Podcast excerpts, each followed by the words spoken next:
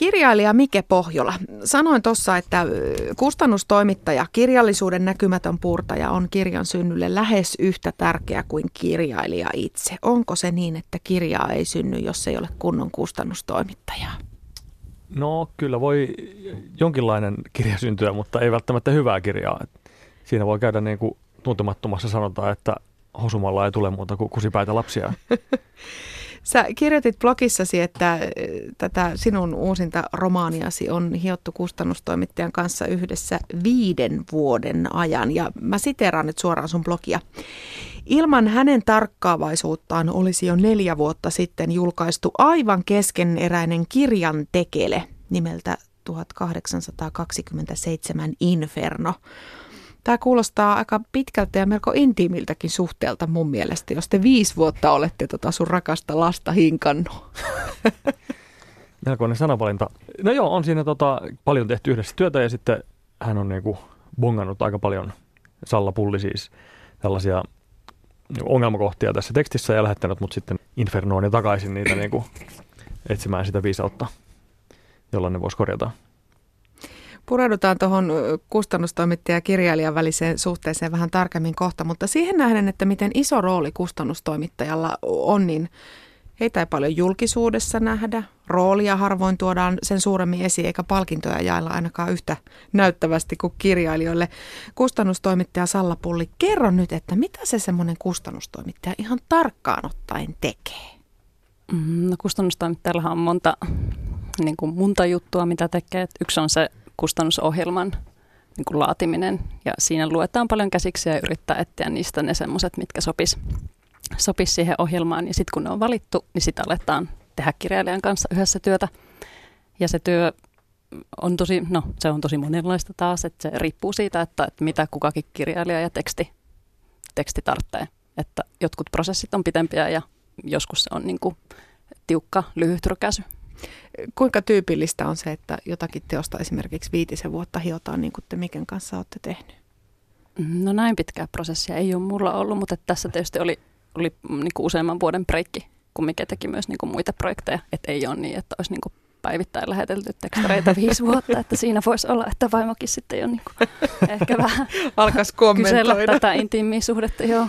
Salla, miten sä saat sun työtehtävät? Pomo tulee ja määrää, että nyt sinä otat tämän pohjolla ja hänen tekstinsä käsittelyyn ja teet tästä luettavan teoksen. Niinkö se menee? No, meillä on aika itsenäistä. Eli että, että, että äm, jonkun verran on kirjailijoita, jotka on tehnyt meille ennenkin ja sitten luetaan heidän käsiksiään ja tota, annetaan niistä palautetta ja sitten jonkun verran etitään, tai aika paljonkin etitään sitten uusia koko ajan, mutta että ei ole juurikaan ylhäältä päin saneltuja projekteja, että tota, meitä on kaksi kustannustoimittajaa, jomman kumman pitää tosi paljon innostua tekstistä, jotta sitten se niin kuin pyörä lähtee pyöriin. Mikäs tuossa Miken tekstissä sitten sua aikanaan viehätti, kun se ensimmäistä kertaa luit? No mikä on niin semmoinen luova hullu, että se, se, sellaista kirjaa tai sellaista käsistä ei olisi voinut kukaan muu kirjoittaa. Että se niin kuin omaperäinen ajatus, mikä siellä on, ja se semmoinen niin kuin reheävä ja röyhkeä tyyli, Mm, onko eri kustannustoimittajat erikoistunut tietynlaisiin kirjoihin vai voiko kustannustoimittaja tehdä kaikkea, esimerkiksi romaania ja tietokirjallisuutta, vai onko nämä jotenkin lajityypeittäin erikoistuneita ihmisiä? Mm. Tai oletteko te? No tietysti talosta riippuu, mm. että, että on pieniä taloja, joissa sitten voi olla, että sitä pyörittää pieniä taloja ja pieniä kustantamia, joissa niin kaikkea pyörittää. Esimerkiksi yksi ihminen, joka tekee niin kuin markkinoinnista kustannustoimittamiseen ja talousjuttuihinkin Mm, mutta useimmiten musta tuntuu, että tämmöisissä keskisuurissa kustantamoissa tehdään joko fiktiota tai sitten, sitten tietopuolta. Um, miten tärkeää on se, että sä tunnet kirjailijan tai hänen aiemman tuotantonsa, kun lähdetään tuollaista kirjaprojektia yhdessä tekemään? Oletko lukenut kaiken, mitä Mike on aikaisemmin kirjoittanut? En ole lukenut. Esimerkiksi sanaleikkikirja on Mikeltä tullut, mikä on mulle ihan uusi että ihmisen poika on tuttu ja näin, mutta että sitten Mikeltä on kaksi julkaistu meiltä aikaisemminkin ja näihin en ole tutustunut. Että, että tietenkin niin kuin siitä on etu, että tuntee, tuntee tuotantoa ja tuntee tyyppiä, mutta sitten jos miettii vaikka esikoiskirjailija, joka ei ole julkaissut mitään, niin sitten se on aina vähän semmoinen hyppy, hyppy tuntemattomaan. Mm. Ja sitten sitä suhdetta niin kuin lähdetään rakentamaan ja vähän niin kuin tunnustelemaan puolia toisia, että minkälainen tyyppi tämä on. Ja sitten jos Mikelle heität, niin Mikekin on tehnyt niin useamman ihmisen kanssa, että ne suhteet on niin kuin erilaisia.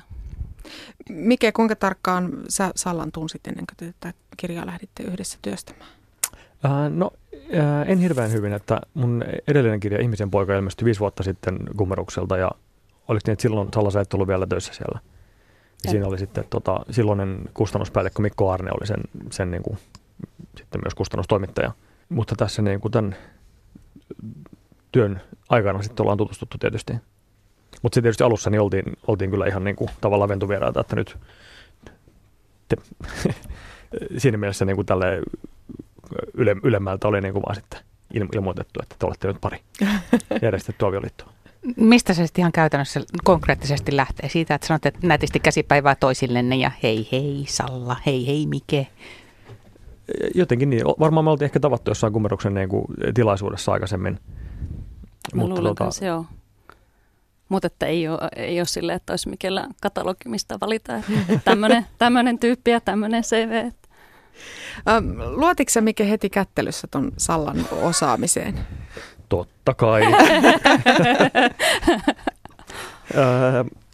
no kyllä se luottamus on kasvanut tässä tota, yhdessä tekemisen myötä.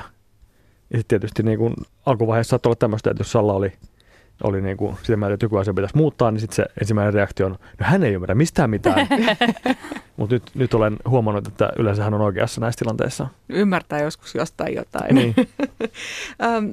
miten tärkeää se luottamus, molemminpuolinen luottamus tuollaisessa suhteessa on, kun kuitenkin aika kirjailijalle aika rakasta asiaa ronkitaan? No on se tosi tärkeää. Sekä niin kuin luottamus, mutta sitten semmoinen niin kuin tietää, että mikä se toisen niin kuin maku on ja tämmöinen niin kuin se, kun tässä niin kuin tavallaan korvakuulolla pelataan mm. koko ajan, niin kuin, että okei, että musta kuulostaa nyt tältä, no musta kuulostaa kuitenkin tältä. No mitähän semmoinen per, per, keskivertolukija, niin kuin, miltähän tämä hänestä kuulostaisi, niin sit sitä niin kuin jotenkin tunnustellaan ja niin kuin löydetään se toisen, toisen niin kuin nuottikorva siinä. Mm. Löytyy toi, yhteinen sävel ja kieli. Joo, toi on mun mielestä ihan hyvin, miten, miten mikä sitä haki, että, että tavallaan mä ajattelen, että omassa työssä se, mitä niin kuin yrittää tehdä, on se, että saa mikestä ja siitä tekstistä kaiken irti. Että jos joku asia ei ole kirkas, niin sitten ei välttämättä niin, että mä sinne yrittäisin jotakin niin kuin tuherrella itse, että ehkä niin kuin johonkin suuntaan osoittaa ja sitten yrittää kaivaa sen niin kuin kirkkaimman ajatuksen, jonka mikä pystyy kirjoittamaan. Ja siihen tietysti se aika, aika myös auttaa, että oppii sitä toisen tyyliä ja, ja niin kuin miten häntä voi parhaiten myös niin kuin jeesiä. Mä olin tota, vähän aikaa sitten puhumassa tota, sen luovan kirjoittamisen opiskelijoille tästä niin kuin aineiston käytössä tämmöisessä historiallisessa romaanissa, mutta ne tosi paljon he kyselivät siitä, niin kuin, että okei, että kuinka paljon – oli tosi kiinnostuneita ja huolissaan siitä, että kuinka paljon niin kuin sit siellä se kustantamo ja kustannustoimittaja, niin paljonko ne sitten niin kuin määrää, että mitä pitää kirjoittaa ja niin kuin, tavallaan niin kuin, oli tosi iso pelko, että he niin kuin, yrittää Sä laittaa kaikkia samaan muottiin ja jotenkin, jotenkin näin, että niin kuin, oikeassa kirjallisuudessa tämä asia laitetaan, sanotaan tällä tavalla. niin tota, ehkä semmoinen niin pelko voi, voi olla tietysti, niin kuin, kun rupeaa uuden kustannustoimittajan kanssa tekemään, että niin kuin, jos ei nyt ymmärräkään mua ja ja hänen mielestään varmaan kirjallisuuden pitäisi olla tämmöistä, vaikka, vaikka ei pitäisikään. Ja sitten se, jos on hyvä kustannustoimittaja, niin kuin mulla, niin sitten se pelko hälvenee, koska tietenkään niin kuin se ole se, se, ole se kustannustoimittajan duuni. Mm. Kesken synnytyksen naisella on oikeus vaihtaa kätilöä, jos homma ei etene. Päteekö kirjan synnyttämiseen sama, että saa vaihtaa, jos ei yhteisymmärrystä löydy? No kyllä, kyllä no. joo, mutta kahdesta, jos sulla on kaksi, niin ei siinä hirveästi. Että, tai on tietenkin taloja, joissa on enemmänkin, mutta että... että, että no onhan meilläkin freelancereita välillä. Se, totta. Ja sitten joskus on semmoisia, että esimerkiksi tota, mm, voi olla niin, että, että työsuhde on vaikka päättynyt kustannustoimittajalla taloon, mutta että suhde on niin rakas, rakas kirjailijaan, niin kirjailija voi esittää toiveen, että saisiko tämän ihmisen kanssa, jos freelancerina jatkaa, niin tota, saisiko sitä tota, kustannustoimittaja kirjailijasuhdetta jatkaa. Ja sitten voidaan sopia, että tämä ihminen tekeekin sen kirjan yhdessä kirjailijan kanssa. Jos sä, Salla olet se kätilö, niin kuinka monta synnyttäjää sulla voi olla sitten samaan aikaan? Eli onko Mikki ollut se ainoa, mihin sä olet keskittynyt? Aina, tietenkin. uh, mitäköhän mä sanon, kevätlista on meillä yleensä vähän lyhyempi. Et siinä on muutama kirja, mutta syksy on usein niin kuin aika tiukka, että semmoinen kuusi, seitsemän voi olla. Mutta sitten on tietenkin, äm, niin kuin esimerkiksi Mike oli monta vuotta sellainen kirjailija, jonka kirjaa tehtiin, mm. mutta ei ollut tavallaan sen vuoden listalla. Mutta että jos Mike otti yhteyttä ja oli, oli jotakin kysyttävää, niin tietenkin sitten niin kuin niihin, niihin kysymyksiin vastaa ja, ja on läsnä. Mm. Mutta sun keskittyminen joutuu siis jakautumaan useamman ihmisen kesken kuitenkin. On, on joo, ja sitten yrittää itse aikatauluttaa sillä, että kaikki käsikset ei tule samaan aikaan editoitavaksi, koska sitten ihmisillä on niin kirjailijoillakin usein omat työt ja muut projektit, että he ei joudu sitten niin kohtuuttomasti ottaa. Se olisi vähän outoakin tietysti, että jos nyt yhtä niin kirjan versiota kirjoittaa monta kuukautta, että sä et sillä aikaa saisi niin tehdä mitään muuta. Mitään muuta, kyllä. Kunnon myyntimäärät pitäisi olla, että sitten niin palkkalistoilla pysyisi. Olen joskus kuullut jonkun sanovan, että kirjailijat ja taiteilijat yleensäkin osaavat olla aikamoisia primadonnia. Kuunnellaan kohta, että minkälainen primadonna se tuo kirjailija Mike Pohjola oikein on. Yle, Radio Suomi. Kaikki kotona lähetyksessä on vieraana majakka ja perävaunu erottamaton kaksikko, eli kirjailija ja hänen kustannustoimittajansa kustannustoimittaja Salla Pulli ja kirjailija Mike Pohjola. Salla, kun sä sait tämän toimeksiannon tai otit sen, eli tämän Mike Pohjolan ja hänen teoksensa 1827, niin mistä lähdit liikkeelle? Onko se ensimmäinen askel se, että luetaan se teksti? Eka askel on se, että luetaan tekstiä ja sitten tavataan, tavataan kirjailija. Kun Mike on täältä Helsingistä, niin, tai asuu täällä Helsingissä nyt, niin sitten se oli helppoa. Joo, että sä et niinku tavallaan anna hänen niinku pohjustaa tai selittää sitä tarinaa jollain tavalla etukäteen, vaan se on yksinomaan se teksti, mikä niinku sua ensimmäisenä puhuttelee. Mm, useimmiten se on, on kyllä niin, että joskus tietysti voi olla se, semmoinen, että jos on pitempi niin kuin suhde jo kirjailijaan, niin sit sitä ikään kuin vähän niin kuin makustellaan sitä aihetta ja, ja mietitään yhdessä ja saattaa olla, että kirjailija sitten niin kuin vaikka lähet, niin kuin lähettää siitä aiheesta kirjeen, mutta että kyllä mä itse yleensä tykkään, että jos aika sillä niin kylmiltään pääsee siihen tekstiin kiinni. Ai, jos mä lähetän semmoisen niin saatetekstin, niin eikö, eikö lue sitä? No mie, mieluummin melkein en. Aha. Tai sitten niin kuin luen jälkeen. Että se, usein, no jotkut tekee sillä, että lähettää kahtena tiedostona, että lähettää tavallaan sen niin kuin tekstin ja sitten on niin kuin omia ajatuksia ja että voit lukea kummassa järjestyksessä, mutta että ehkä kuitenkin minulle mieluisampia on se, että eka siihen tekstiin ja sitten sit siihen niin kuin anteeksi pyyntö tai, tai, tai niin kuin markkinapuheessa. niin, okei, okay, joo. No, musta toki kuulostaa, että jos olisin itse kustannustoimittaja, mä varmaan tekisin samalla tavalla, koska silloinhan se tavallaan on aidoimmillaan, niin kuin lukija sen sitten näkee ja kokee, koska et, eihän kirjailijakaan voi joka lukijalle erikseen laittaa sitä saatekirjettä kyllä, ja selittää kyllä. mitenkään sitä auki. Ei, no, min... tota, jos mä tartun tähän, niin tota, kai. lukija on kuitenkin se on lukenut ehkä jonkun lehtihaastattelun ja mm, takakansatekstin mm, ja se tietää, että okei, tämä kertoo Turun palosta ja, ja kaikkea tämmöistä. Mm. Niin se on niin, kuin niin että sä toivoisit, että niin kuin viekoteltaisiin samalla tai niin kuin tällä tavalla. Niin, kuin. niin ja veikkaan, että tota, jos on niin kuin tämmöinen tuntematon esikoiskirjailija, joka lähestyy, niin että se niiden kaikkien tekstejä kuitenkaan lue, vaan jollain perusteella sä valikoit, että okei, näihin kymmeneen mulla on nyt mahdollisuus tarttua tämän puolen vuoden aikana.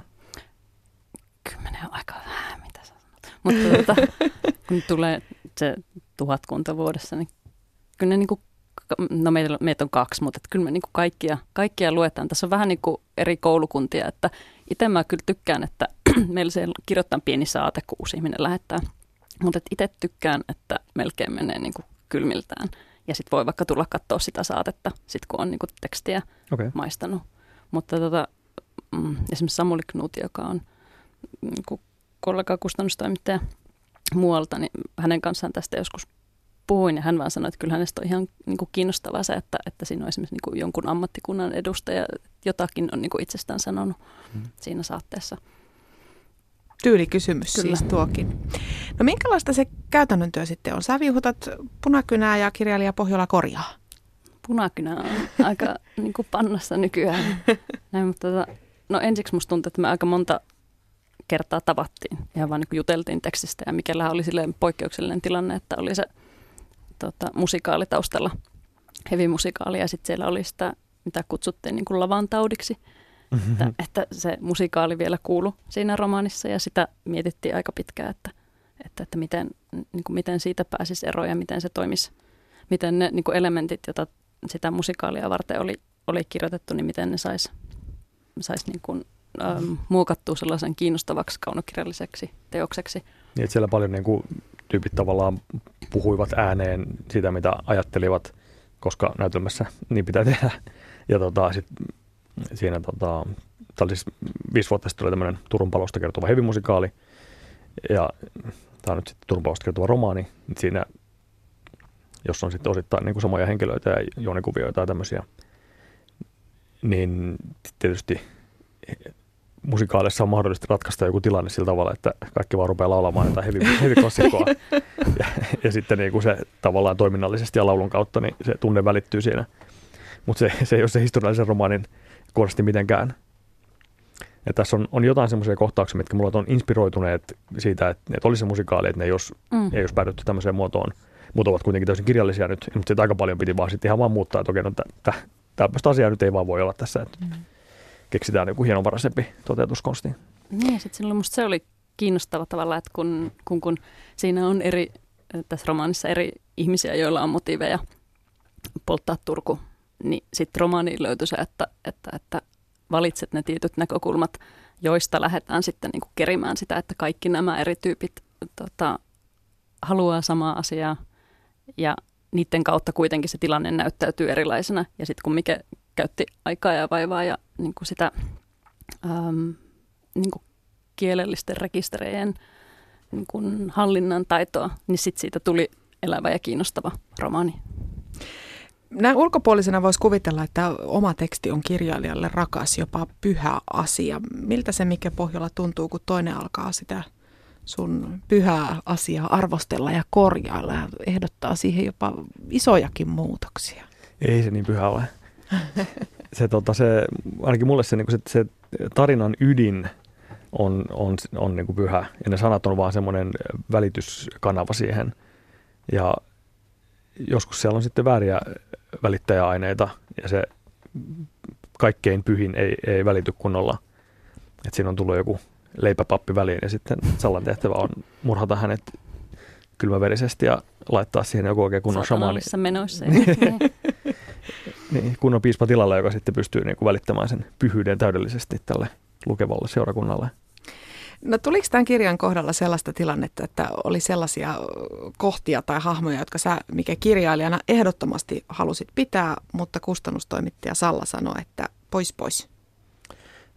No yksi tämmöinen oli se, että tässä on tämmöinen, tämä pääpari tässä tarinassa, jotka ovat kaksi näistä näkökulmahenkilöistä, on tämmöinen ylioppilas Elias Helman, joka on vähän niin kuin tämmöinen Lönnruutin ja Runeberin kaltainen henkilö ja heidän kaverinsakin itse asiassa. Ja sitten ää, Turun palosta syytetty piika Maria Vass, jotka asuvat samassa talossa ja jotka ovat, ovat tota, rakastuneet toisiinsa. Ja tämä Elias, Elias käytti tuosta tota, Mariasta semmoista kutsumanimeä kuin Vedenneito. Ja musta oli romanttinen ja, ja kaunis ja tämmöinen hempeä ja ihana. Ja, tota, ja, siis, ja sopi tähän niin kuin aikaan, että, okay, että Vedenneito mytologia ja näin, että tuli tuolla romantiikan aika elettiin kuitenkin. Ja sitten siinä lopussa on vielä tämmöinen niin kuin mieletön, mielestäni hieno, hieno niin kuin tapa, että miten se niin kuin tästä Marian nimestä niin kuin kumpuaa, kumpuaa se nimi, tuota, tämä vedenneito nimitys. Mutta mut, Sallan mielestä oli tyhmä. tyhmä.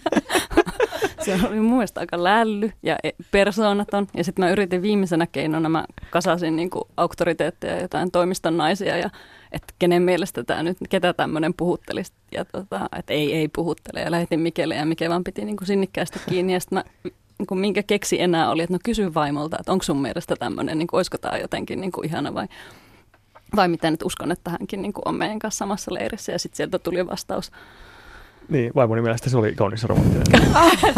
Sitten mä olin sille, että no siinä on niinku oikea match. Mutta kukaan ei tiedä, minkälaista uhkailua, lahjontaa ja kiristystä siellä on harjoitettu. Mies on nöyränä sanonut, että jos sanot, että tämä on ihana ja romanttinen, mä lupaan tiskata ja pyykätä koko vuoden. Ei, kyllä mulla oli siinä ihan oikeasti tämmöinen epäilys, että, tota, että, että, mitä, että on, on mahdollista, että tota, olen kamealla tavalla väärässä ja sitten Salla on ainoa, joka pystyy auttamaan mua näkemään valon.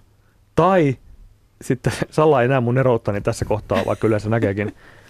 Ja sitten, että okei, ku, ku, jompi, ku, molemmat näistä eivät ole oikeassa, mutta jompikumpi on. Mutta sitten tähän, niin kuin, tämän ansiosta sitten syntyy tämmöinen niin synteesi että tota, ne muut henkilöt, erityisesti tämä Maria, nyt tässä lopullisessa kirjassa, niin sitten suhtautuu tähän, että älä se vedenneet, se on ihan lällyä, että älä sano vedenneidoksi. Ja sitten, sitten tämä niin kuin moniäänisyys parani tästä, tästä meidän keskustelusta. Onko se aina niin, että kirjailijalla on kuitenkin se vihoviimeinen sana?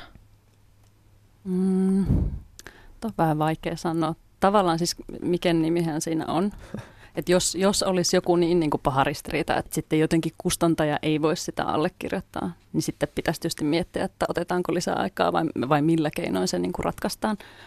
Um, mä ajattelen, että jos nyt jotakin niin urheiluvertausta miettii, että, että, että jos on niin urheilija, joka haluaa olympialaisiin, niin se valmentajan tehtävä on tietysti niin kaikin mahdollisin keinoin niin kuin jeesata sitä ja ehkä ei huulirasvalla, mutta niin kuin mu, muin keinoin auttaa sitä, että, että sinne niin kuin olympialaisiin päästään, mutta sitten tietenkin niin kuin myös pitää huolen siitä, että siellä niin voitaisiin pärjätä ja se olisi, niin kuin, että urheilija olisi siellä semmoisessa kunnossa, että siltä voisi tulosta tulla, että sitten sen valmentajan tehtävä on myös sit siinä tilanteessa, että jos näyttää siltä, että, että ei ole päästy oikeaan kuntoon, niin sitten tavallaan ottaa se kisalippu pois, että nyt nyt tänä vuonna ei, niin kuin, ei sinne olympialaisiin suunnata, että neljän vuoden päästä uudestaan, että tavallaan se on myös sitä vastuuta.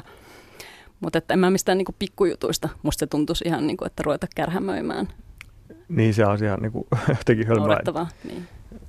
Voisin nyt kuvitella, että jos mä olisin yhtäkkiä niin kuin saanut jonkun natsiherätyksen ja tässä on joku tämmöinen merkittävä natsiviesti tullut nyt yhtäkkiä. Kyllä.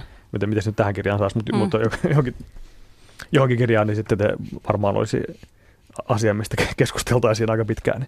Niin ja sitten kiittäisit niin vuosien päästä, että se mielenhäiriö, mikä silloin oli, että onneksi et niin antanut, antanut se mennessä. Lähetysikkunassa me käydään keskustelua siitä, että kenen nimi on kirjan kannessa. Ja Oulumän nimimerkki kysyy, että eikö pitkälle kustannustoimitettu kirja ole oikeastaan työryhmän teos pikemmin kuin kirjailijan teos? No hei, tämä onkin loistava kysymys. Mä oon tota, nimittäin tässä äsken mainitussa blogimerkinnässä, niin, niin juuri tätä ihmettelin, että esimerkiksi elokuvastahan puhutaan joskus, että se on ohjaaja Dome Karukosken elokuva, joskus puhutaan, että se on tuottajan tai näin, harvoin puhutaan käsikirjoittajan elokuvasta, mutta sitten siinä on kuitenkin valtava työryhmä, jotka on kaikki siellä lopputeksteistä.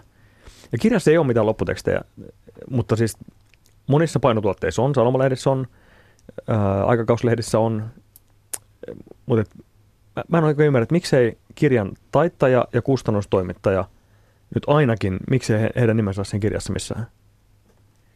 Mun, mun mielestä pitäisi olla ja sun, sä olit, niin kuin, halusit ja se oli tosi, tosi kiva, että, että, että laitoit. Niin mä laitan kiitoksia, mutta se pitäisi olla no. niin kuin, ikään kuin tämän kirja, kirjaformaatin kiinteä osa, että siellä sanotaan, että kuka sen on kustannustoimittanut. Pitäisikö olla kannessa jo? Ei.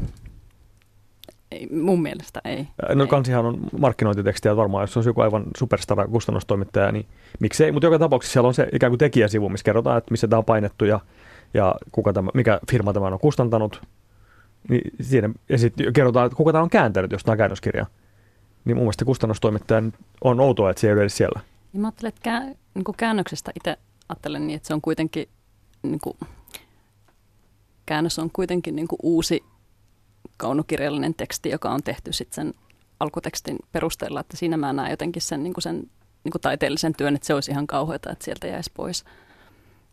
Ja toki niin kuin se tuntuu hyvältä, mutta että kyllä mä kuitenkin näen, että, että itse koen, että on niin kuin sun taustatiimiä, että, että, että se ei ole niin kuin, se ei ole mun teos ja mulla ei olisi duunia, jos ei olisi niin kuin sun kirjaa, mutta sun kirja olisi siitä huolimatta, että, ei, mutta että jos mä en olisi ollut sun jeesinä. Joo, mutta elokuvan lopputeksteissä on jopa se, joka tekee voileipiä sille kuvausryhmälle, niin Jatketaan kohta tästä työjakokysymyksestä vähän tarkemmin. Yle, Radio Suomi. Kaikki kotona studiossa vieraana kirjailija Mike Pohjola ja hänen kustannustoimittajansa Salla Pulli. Ähm, tässä on nyt jo parinkin otteeseen todettu, että taiteilijat, kirjailijat mukaan lukien tuppaavat olemaan aika oman arvon tuntoista väkeä, eikä heidän hengentuotteidensa arvosteleminen ole aina kovin helppoa. Salla Pulli, oliko tämä kirjailija Pohjola kuinka hankala tapaus? Ei kyllä ollut. Mä just mietin, että olisi kiva, että jos olisi joku niin kuin mehukas mehukas, mahtava tarina Miken diivailusta, mutta ei mulle kyllä tullut mitään mieleen, että ainoat semmoiset, mistä niinku ehkä ehkä niin kuin keskimääräistä tarkempi oli, oli siitä niin kuin visuaalisesta ilmeestä. Mutta se oli loppujen lopuksi tosi hyvä, koska, koska siitä kirjasta tuli mun mielestä tosi näyttävän näköinen ja mikä näki tosi paljon vaivaa siihen, että, että esimerkiksi tänne löytyi mahtavat kartat eteen ja taakse ja oli miken idea, että laitetaan tänne tota esilehdille eteen Turun kartta siinä niin kuin ennen paloa ja sitten siinä on päiväys ja sitten siinä on tota, takana on sitten 5. syyskuuta 1827 ja sitten on poltettu se alue, mikä, mikä Turusta palo. Että et semmoisia niin ikään kuin ekstra toiveita, mutta sitten se oli loppu, lopputuloksen kannalta oli kyllä tosi hyvä. Te työstitte tätä kirjaa yhdessä viitisen vuotta. Tuliko sulle mikä koskaan sellainen olo, että taas se soittaa, antaisi olla, tämä on kuitenkin mun kirja? Öö, ei, ei, ei suinkaan. Tota... Viimeisenä päivänä ehkä. no, no joo, niin. Sitten se oli tietysti jossain vaiheessa mennessä painoon, niin sitten mä ajattelin, että se on varmaan jo painossa ja sitten Salla vielä soitteli, mutta tota, öö, en, enemmänkin se oli semmoinen, että sitten niinku, tavallaan se meidän kommunikaatio tapahtui silloin, kun mä olin niinku saanut jonkun ison puserruksen tehtyä ja sitten mä sain niinku palautetta siinä, että mikä, mikä oli onnistunut ja mikä kaipasi vielä työtä. Mutta siinä ihan tota, semmoinen niin päivittäinen kommunikaatio, niin se tapahtui sitten siinä, kun sitä ihan viilailtiin, että, niin kuin, että mihin, sanoisiko Kainuussa vuonna 1827 joku maalaisihminen todellakin minä, vai sanoisiko hän kuitenkin mä, vai sanoisiko hän mie, niin tota, täm, tämmöisiä niin kuin, sitten niin kuin pitkään, pitkään käytiin läpi, ja se oli just sitä, niin kuin, että sitten, sitten tota, piti niin kuin sit soitella ja olla välillä niin kuin taittajan kanssa, että no niin hetkinen, muutapa taittoa vielä pikkusen. um, jos mä mietin... Mutta jos mä saan, saanko yhden hauskan esimerkin tästä, tota, tämän kartan, mikä tässä alussa on, joka on tota, pohjautunut tämmöiseen vuoden 1809 karttaan, mitä me ollaan sitten paranneltu tämän taittaja ja, ja graafikko tota, Tuomo Parikan kanssa, että on laitettu sitten kirjan keskeisiä tapahtumapaikkoja ja, ja tota, jotain kadun nimiä, mitä siitä puuttuu siitä alkuperäisestä ja näin. Ja tota, et sillä että tämä idea on, että tämä on niin kuin silloin Turun palon alkupäivänä 4. syyskuuta 1827 tämä, tämä kartta. Ja sitten siis, siis niin kuin päivää ennen paino, oliko se painopäivänä? Eikö se oli painopäivänä? Painopäivänä. Salla huomasi, että hei, tässä lukee nyt kuitenkin tuota vuosi 1809 tässä kartassa. Se oli ihan mahtavaa. Ai, aivan päin onkia. Me oltiin viilattu niin kaiken maailman pieniä nyansseja niistä kartoista, että onko se missä kohti se kadun nimi ja minkälaisella fontilla ja pitäisikö siirtää vähän, että näkyisi tämä pallukka ja voisiko tätä pallukkaa vähän viilata vielä. Ja ja sitten tiedostot oli lähössä painoja ja sitten jotenkin silmä vielä sattui, että katsotaan vielä ne, mitkä on ihan varmasti. Ja sitten se oli 1827 muuttunut, yksi, tai no ei ollut muuttunut, vaan että siinä on ollut koko ajan 1809. Siinä kävi pieni semmoinen niin sydänkurkussa. Mutta te ennätitte korjata. Mun on pakko kysyä, hyödyntää tilaisuus, mm. kun tämmöiset anekdootit jotenkin aina jää kiinnostamaan. Ja tässä kirjan lopussa, tämä nyt on varmaan niitä sivuja, joita sä et ole vielä Sanna ehtinyt lukea, mutta tässä ei paljastu mitään sinänsä. Mutta tässä on okay. tämmöinen lause, että, että päähenkilö kävellessään törmäsi naapureihin tai tuntemattominkin turkulaisiin. He tervehtivät toisiaan puristamalla huulet yhteen ja nostamalla kulmakarvojaan valitellen, kuin jokainen esittäisi ja vastaanottaisi surun valittelut samalla kertaa. Sitten mä jään kelaamaan, että kuka, on, onko tämä niinku ihan kuviteltu juttu, että näin on toimittu? Eihän nykyihminen purista suuta tai nosta kulmakarvoja mm, suruvalitteluja esittäessään, että niinku, äh, kumman kädenjälkeä tällaisten anekdoottien pikkutietojen etsiminen on vai onko tämä ihan kirjailijan hatusta vetämä juttu? No se, se on mun duunia ja se on tota, hatusta vedettyä, mutta tota, mä nyt kat, kuulijat ei nyt valitettavasti näe tätä, mä näyttää sun se ilmeen tässä, että siis huulet yhteen tällä tavalla – sitten kuomukarvat menee tällä Okei, nyt toi valkeni mulle. Ja mikä tekee sitä ihan niin kuin säännöllisesti? Sulle. Se ei ole siis hatusta vedetty, vaan se on peilin edessä havaittu. Mutta kyllä ihmiset kyllä mäkin tunnistan ton. onko me mahdollista laittaa vaikka someen tämmöinen, mä se ilmeen tuossa vielä. Meidän kustannustoimittajamme tuottajamme Päivi Nieminen voi ottaa siitä kuvan. Uh, no jos mä mietin, mikä näitä sun kahta viimeistä romaania, Ihmisen poika on olla oma elämäkerrallinen Jeesus-romaani. Ja sitten tämä toinen mun mielestä ehkä tiivistyy lauseeseen, että kukaan ei tiedä, miksi Turku paloi, minä tiedän. Niin äkkiseltään ajateltuna nämä nyt ei ole sillä maailman helpommin lähestyttäviä aihepiirteitä käsikirja. Tunnustan oma ensireaktio, että tämähän on aivan hullu tämä kirja, varsinkin tämä jälkimmäinen. Mitä sä Salla ajattelit, kun sä sen käsikirjoituksen ensimmäistä kertaa luit? Mikä oli, minkälaisia ajatuksia sun mieleen silloin nousi? Varmaan se oma äänisyys, minkä mä sanoinkin Joo. tosiaan, ja kyllä varmasti niin kuin myös, myös tämä niin kuin hullu, hullu siitä, tai semmoinen niin kuin, äh, niin kuin luova riemu ja se niin kuin riettaus ja semmoinen ähm, niin kuin yhdistelmä siitä, että, että tekee historiallisesta aiheesta ja sitten tekee sen hyvin niin kuin omalla tavalla. Ja, ja sitten ehkä myös semmoinen, en mä tiedä, että oliko tämä juuri silloin, vaikea niin kuin muistaa, mutta että, vai onko se niin kuin myöhemmin tullut, mutta, mutta mikessä, mistä mä tykkään, on se kuitenkin semmoinen tavallaan niin kuin samalta tasolta kattominen – että niitä hahmoja, sitä me puhuttiin niin kuin kielen tasolla, että, että kerronta ei vahingossa kampittaisi hahmoja, koska mun mielestä sä katsot ihmistä hyvin niin kuin, niin samalta tasolta, ei jotenkin niin kuin, niin kuin pahasti alta kulmaan tai jotenkin niin kuin väheksyen minkäänlaista ihmistä. Ja se oli mun mielestä läsnä siinä tekstissä. Sallapulli, mitä jos kustannustoimittaja ajattelee, että voi jästäs mitä soopaa tämä teksti on, niin pitääks, onko se sitten siinä? Pitääkö sun tykätä siitä tekstistä, että sä voit lähteä sitä työstämään? No ei varmaan tykätä tarvii, mutta kyllä niin kuin jollain tavalla niin kuin innostua tarvii. Totta kai niin kuin erilaisia kirjoja erilaisille lukijoille, mutta, mutta että kyllä siinä tekstissä täytyy nähdä, nähdä niin kuin joku ydin.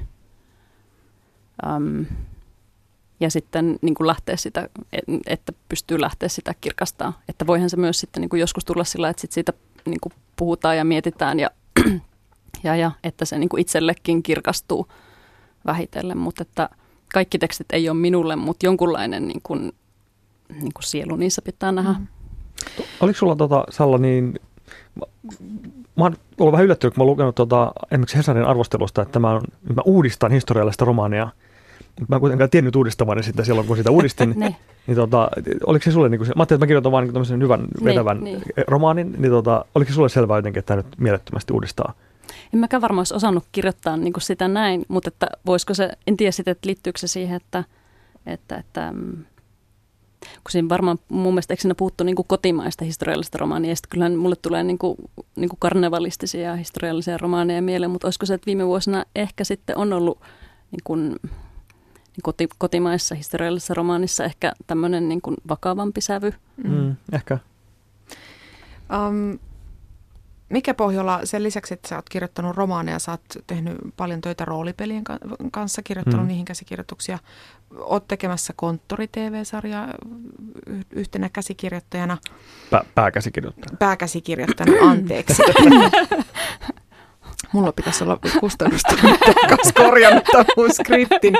En mä ehtinyt uh, lukea sitä. Löytyisikö Suomen historiasta lisää sellaisia aiheita, jonka ympärille saisi tällaisia vastaavia kudelmia rakennettua, kuin minkä sä oot tähän Turun palon ympärille rakentanut? Vai mikä voisi olla sellainen aihe, mihin sä tartut seuraavaksi? Äh, mä tiedän, mihin mä tartun seuraavaksi, mutta... Tota, Voiko sitä paljastaa? Voin. voin. Mä kerron, että Turun palo oli kyllä täysin unikki aihe, että se on, se on Suomen historian – kannalta niin kuin ihan keskeisiä, valtavimpia tapahtumia, ja sitten siitä ei ole kirjoitettu paljon mitään ikinä. Tämä on ensimmäinen tämmöinen romaani, joka, mm. Tur- Turun palosta kertova romaani, niin, niin tota, johon sisältyy vielä sitten Turun paloa kaikenlaisia mysteereitä, mitä oikeasti niin historioitsijatkaan ei tiedä. Niin se sellaista toista juttua, niin jos, jos keksin, niin en paljasta sitä nyt. Etukäteen. niin. niin. Mutta mut nyt mä alan työstää tota, sitten tämmöistä tota, osana tätä Suomi 100 hanketta, niin tämmöistä interaktiivista romaania Suomen itsenäisyyden alkuvuosista niin kuin tyyliin 1916-1920, missä se lukija voi itse, itse niin kuin valita tavallaan polkunsa, että, tai tämän päähenkilön polun, että liittyykö suojeluskuntaan vai liittyykö työväen karttiin vai pysytteleekö puolueettomana ja, ja mitä sitten tapahtuu, niin sitten aina mennään eri, eri lukuun siitä riippuen. Tarvitsetko siihen kustannustoimittajaa? Kyllä, minulla on sellainen jo.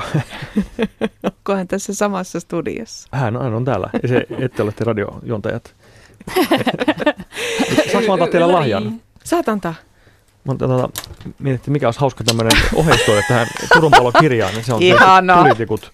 Saako räväyttää kerran? Katsotaan, mitä toi meidän Meillä on sanoo. sprinklerit sanoo mur, jos me täräytetään. Kustannustoimittaja Salla Pulli, kirjailija Mike Pohjola, kiitos vierailusta pakko vielä sanoa, että tämän tikkuaskin takana lukee Ethän polta Turkua. Jos haluat tietää, kuka sen Turun muuten poltti, niin kannattaa lukea tämä kirja. Kiitos vierailusta. Kiitos, Kiitos paljon. Yle, Radio Suomi.